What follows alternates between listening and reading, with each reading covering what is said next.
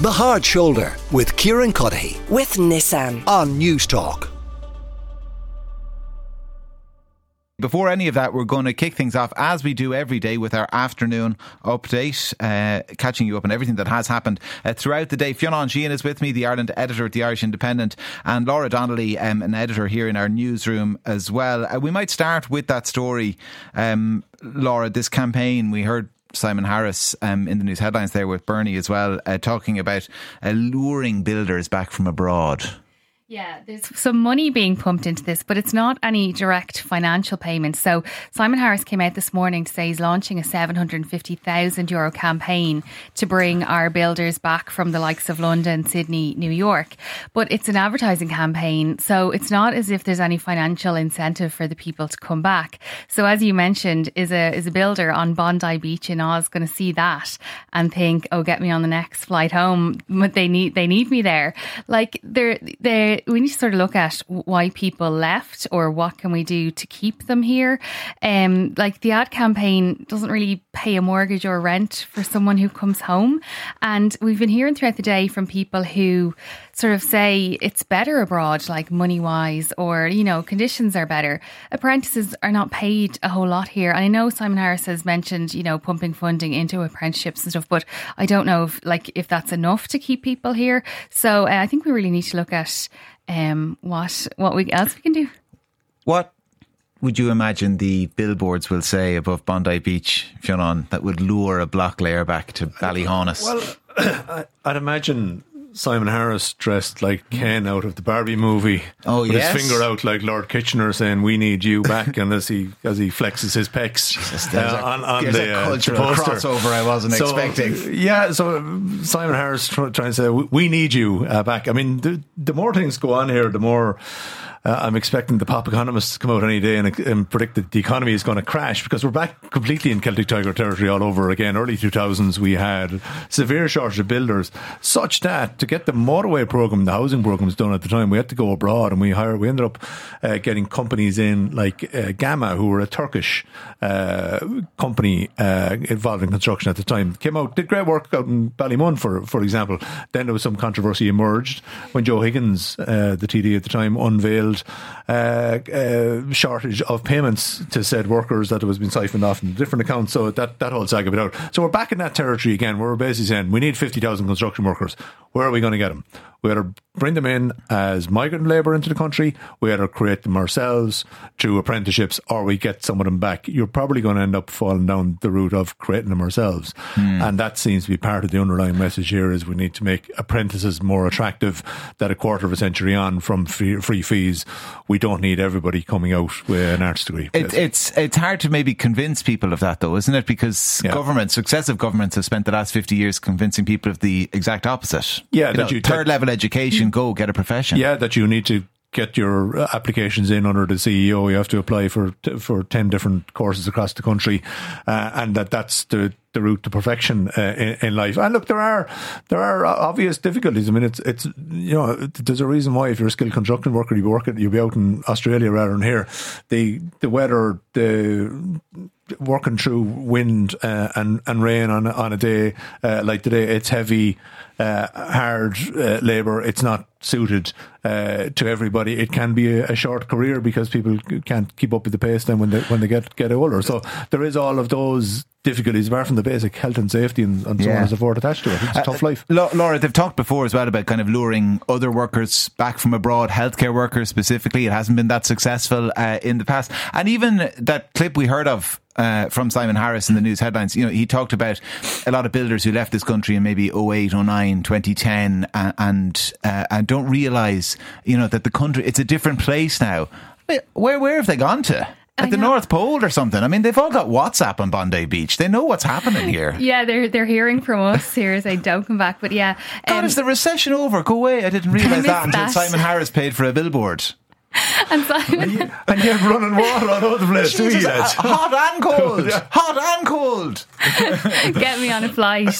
Yeah, Simon Harris is looking for 50,000 of them to come back. And I just, I don't know. Like the irony as well of this, and it's been said so much today, we're looking for people to come back here and build houses. Where will they live while this is going on? So it's just, there's a few things that just don't really seem to add up. Just another sort of aspect of it as well is Simon Harris says he's going to go talk to schools and find out what it is that we need to do to make people like look at the other options. As you said there was a time where college was your only option. I certainly was never like nothing was ever suggested to me and i went to a girls school and we never had any subjects that could even lead you to this kind of career. So i suppose you do need to take a few steps back down the the channel and see where the issue is.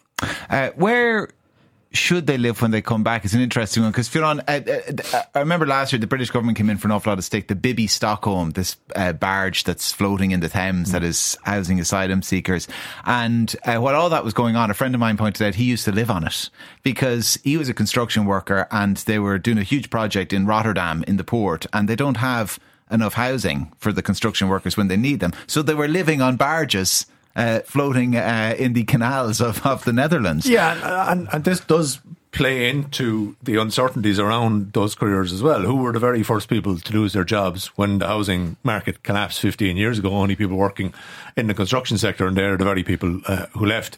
And we're now saying, "Oh, come back, tis all, tis all grand here. We'll, we'll be stable." The Labour Party are talking about building a million houses over the course of the of the next 20 odd, odd years.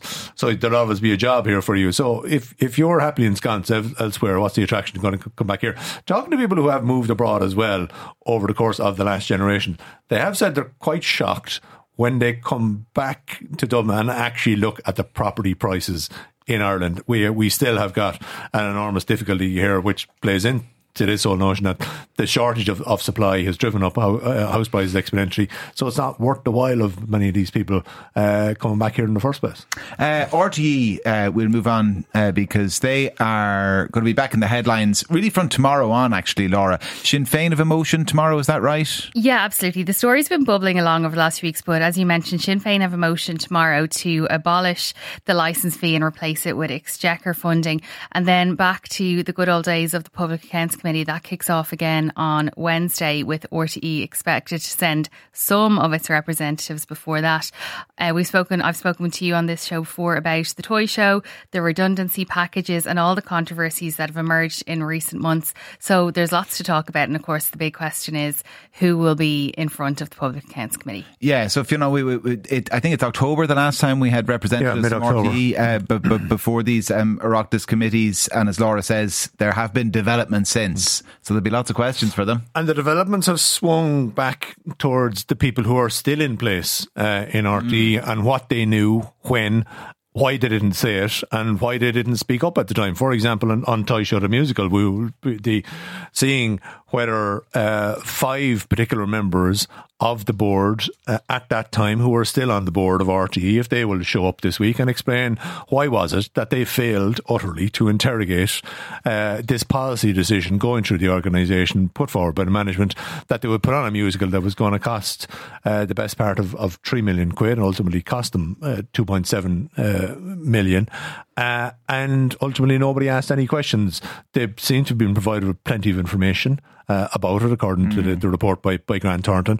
Likewise, with the redundancy programme, uh, which has come out in, in recent weeks, we've seen that 10 staff were granted redundancy, and they shouldn't really have been because it breached the, the rules as set out by the revenue commissioners. We also had a, a, a high level executive in the organisation given redundancy when there was barely no reason whatsoever to do that. And yet, we had senior a senior executive in the organisation who is still there now, who know all about this, didn't tell other members of the management, didn't tell tell the board. So the questions will be, well, okay, if you had this information, a, why did you not speak up at that particular Yeah. time, and b, You guys were in here six months ago and you didn't tell us anything about this. Uh, organizations, Laura, when they find themselves kind of mired in controversy, I mean, one of the tactics um, uh, that they pursue, uh, they don't talk about it, but they certainly pursue, is that they just weather the storm. You know, after a while, kind of the steam will run out of the story and people will stop caring. And, and to a degree, people don't care the same way they did back in June and July and August about this story. I, I wonder, though, does the license fee element of it all mean that it, it's not going to entirely disappear from the kind of the, the, the, agenda? Yeah, absolutely. It's not as blockbuster as it was last summer with the Ryan Tubridy pay deal, but and the the severance pay as well. I mean, I'm not sure how many people that excited, but the toy show I think drew in a lot of of interest. But I think with the license fee, it's something that people have always had an issue with. Like there's been a lot of people who don't pay it recently or never paid it at all. So I think that's the one hook that people will still care about. You're looking for me to pay 160 euro after, like people are likely to say, after everything that we have observed in the last year, it's a hard thing to swallow for the average person on the street to pay that and then watch what a, a company does with it. Uh, they've had two. They've had yeah. two strategies up until now, which have now run out of road, and that was that the first one was kick the touch. We have a report commission. We can't talk about nothing. Yeah. We have to wait for that report to come back out. The second one is what has come from the land of tribunals a quarter century ago. The dead man strategy. The person who's gone is to blame for everything. Just keep on saying that person there, they're not, they're gone, they're not available, and so on and so forth. And that has happened a lot with Dee Forbes. And I think that one's run out of road as well because the reports that have come out now have quite clearly shown, yeah, you can blame other people, but there's a, there's a substantial level of culpability here on your part as well. All right. Well, listen, uh, we will be talking about that a little bit later in the show uh, as part of our political diary. Uh, before I let you go, it is kind of Valentine's week and great announcement just in time. People who need a last minute present, you know. Yeah, AC/DC. Romantic AC/DC tickets available in the middle of August. Anybody who's in any doubt about how brilliant these guys are, put it, go into YouTube, put in oh. AC/DC Buenos Aires, and the, the absolute performances. See, I, I amazing. would you be a big fan? I know, kind of a rural gentleman like yourself. No, I, I, I, thought you might be, but you're you're a bit southerly. You, you thought attitude. You thought I'd be a kind of a border, the more hardcore. You thought I'd be kind of a bland, more Genesis kind of guy, is it? Yeah, like, oh, well, yeah. I didn't want to say it. Maybe Dire Straits when you're feeling really dangerous. Shania Twain, would that be more up your street, Laura? Yeah, I, I wouldn't have put myself as a Shania Twain fan, but I had real FOMO last year. She's only here about six months ago, and a couple of my friends went, and I wouldn't have put them down as Shania Twain fans. So now I, I, I think I, I will um, look into going. Uh, just realised she does clash for the Swifties. She does clash with Taylor Swift being here. No way. Taylor's going to be on the pity. Aviva. Yeah. Oh, stop Same it. You'll have to manage your diary better. Oh, I mean, that's that is that's going to cause me on on. You're going to have to get a, you're going to have to get a helicopter between the two. Yeah, listen, yeah. I tell you, there's only one kind of singer in this country that I'm interested in, and that is young Stevie Mulrooney, uh, who yesterday uh, lit up the Aviva Stadium. He was the highlight, I think, of the sporting weekend. Uh, we can agree, and most importantly, Stevie, who sang Ireland's call before the Italian game uh, in the Six Nations, is not only a fellow Kilkenny man, he's a fellow Dicksboro GAA man, and he is with me now. Stevie, it is great to catch up with you. Uh, how are you today? I'm great, Patter. That's not Patter, that's Kieran. you were just talking to Patter, Stevie. This is Kieran here. Uh, listen, w- was it very exciting yesterday? Yes, it was very exciting yesterday. Were you nervous beforehand? Yes, I was nervous, a little bit nervous, but because the crowd, you know, they're um, trying to fit as many people as possible in the Aviva, trying to fit as many people, and there's like a giant crowd looking down on me. Yeah, that that was the only part that I was scared of. All the rest, it was just fine. And once you started the song, did, did the nerves calm a bit? Did they disappear? Did you feel happier? Oh yes, when I just bursted into the song, I wasn't nervous at all. And Stevie, I understand you met some of the players as well on the captain's run the day before, did you? Yes, I did meet some of the players the day before. Who did you meet? I met Bundee Aki, Peter O'Mahony, and James Lowe, um, Josh Van der Flier, Craig Casey, can't remember all. Oh, wow. You're very, very lucky. Who's your favourite players? Um, my favourite players are Bundee Aki and Peter O'Mahony. And, and I'm sure they must they remembered you from the Late Late Show, didn't they? No, they didn't. Ah, of course they them. did. No, someone had to tell them. I'm, I'm sure. I'm sure they were only they were only pretending. See, everyone remembers you from the Late Late Show. The, you were the highlight of the show uh, uh, that day. Tell me, are, were were your friends very jealous of you getting to sing in the Aviva yesterday? Yes, somewhere. Somewhere, I'm sure they were. Where, where else would you like to sing, Stevie? Um, in Croke Park. Um, maybe in a couple more stadiums. Yeah, that sounds good. Do you think Kilkenny will be playing in the All Ireland final in Croke Park this year, Stevie? Maybe, yeah, maybe. May, They're maybe. good. Yeah, they certainly are a good team. And listen, I know you'll be back training as well with the Borough uh, in a few weeks' time. I was talking to one of your coaches who says early March, maybe after Patrick's Day, they'll have you back out and they're looking forward to it. So I'll see you uh, out in Palmerstown. Uh, Seamus is with us as well, uh, Stevie's dad. Seamus, were you nervous for him? I wasn't too bad, Kieran, to be honest with you, because I had seen him earlier in the week rehearsing with the Garda band in Brugha Barracks. And he had one go at it and he nailed it, and then they did it a second time, and that was it. We could go home.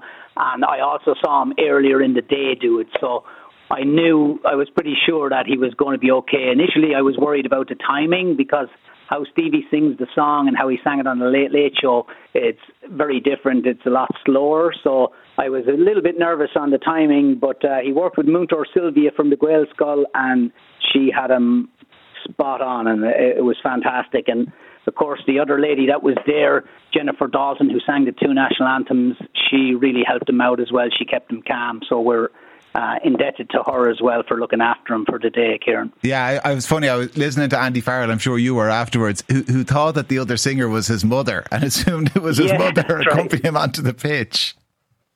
Well, she certainly looked after him, you know. But uh, yeah, she's a lovely lady, Jen, and I think she did a fabulous job as well. But of course, when you're competing with an eight-year-old, then it's difficult as well because everyone's talking about the child. Yeah, listen, he stole the show, and uh, listen, it's been incredible. I'm sure uh, uh, for the whole family looking at uh, at the different people lauding praise, and I saw you retweeting praise from Jeffrey Donaldson. Oh, that's right. Yeah, look, we'll take the, the little bit of attention when we're getting it, Kieran. It's coming from all angles, but that's the one thing, you know. Uh, I know people have their different opinions on the song, but at least it's the one song that does bring everybody together, and so Stevie's very proud to sing it. Well, listen, I, I can't imagine better PR for the song uh, than Stevie singing it and the reception he got. Uh, so, uh, Seamus, listen, thanks a million for chatting to us. And Stevie, it's great to talk to you uh, again. And like I say, I'm sure I'll see you out in Palmerstown in a few weeks uh, when training with the Borough uh, gets up and running. Stevie Mulrooney, who of course sang Ireland's Call at the Aviva yesterday. Fionn Sheehan, Ireland editor at the Irish Independent. Do you want to give us a few bars before I go? Maybe of AC/DC, Thunderstruck. Maybe more Steve the Man myself. Laura Donnelly, an editor here in our news and listen. Thank you as well, uh, Laura. The Hard Shoulder with Kieran Cuddihy. With Nissan. Weekdays from 4 on News Talk.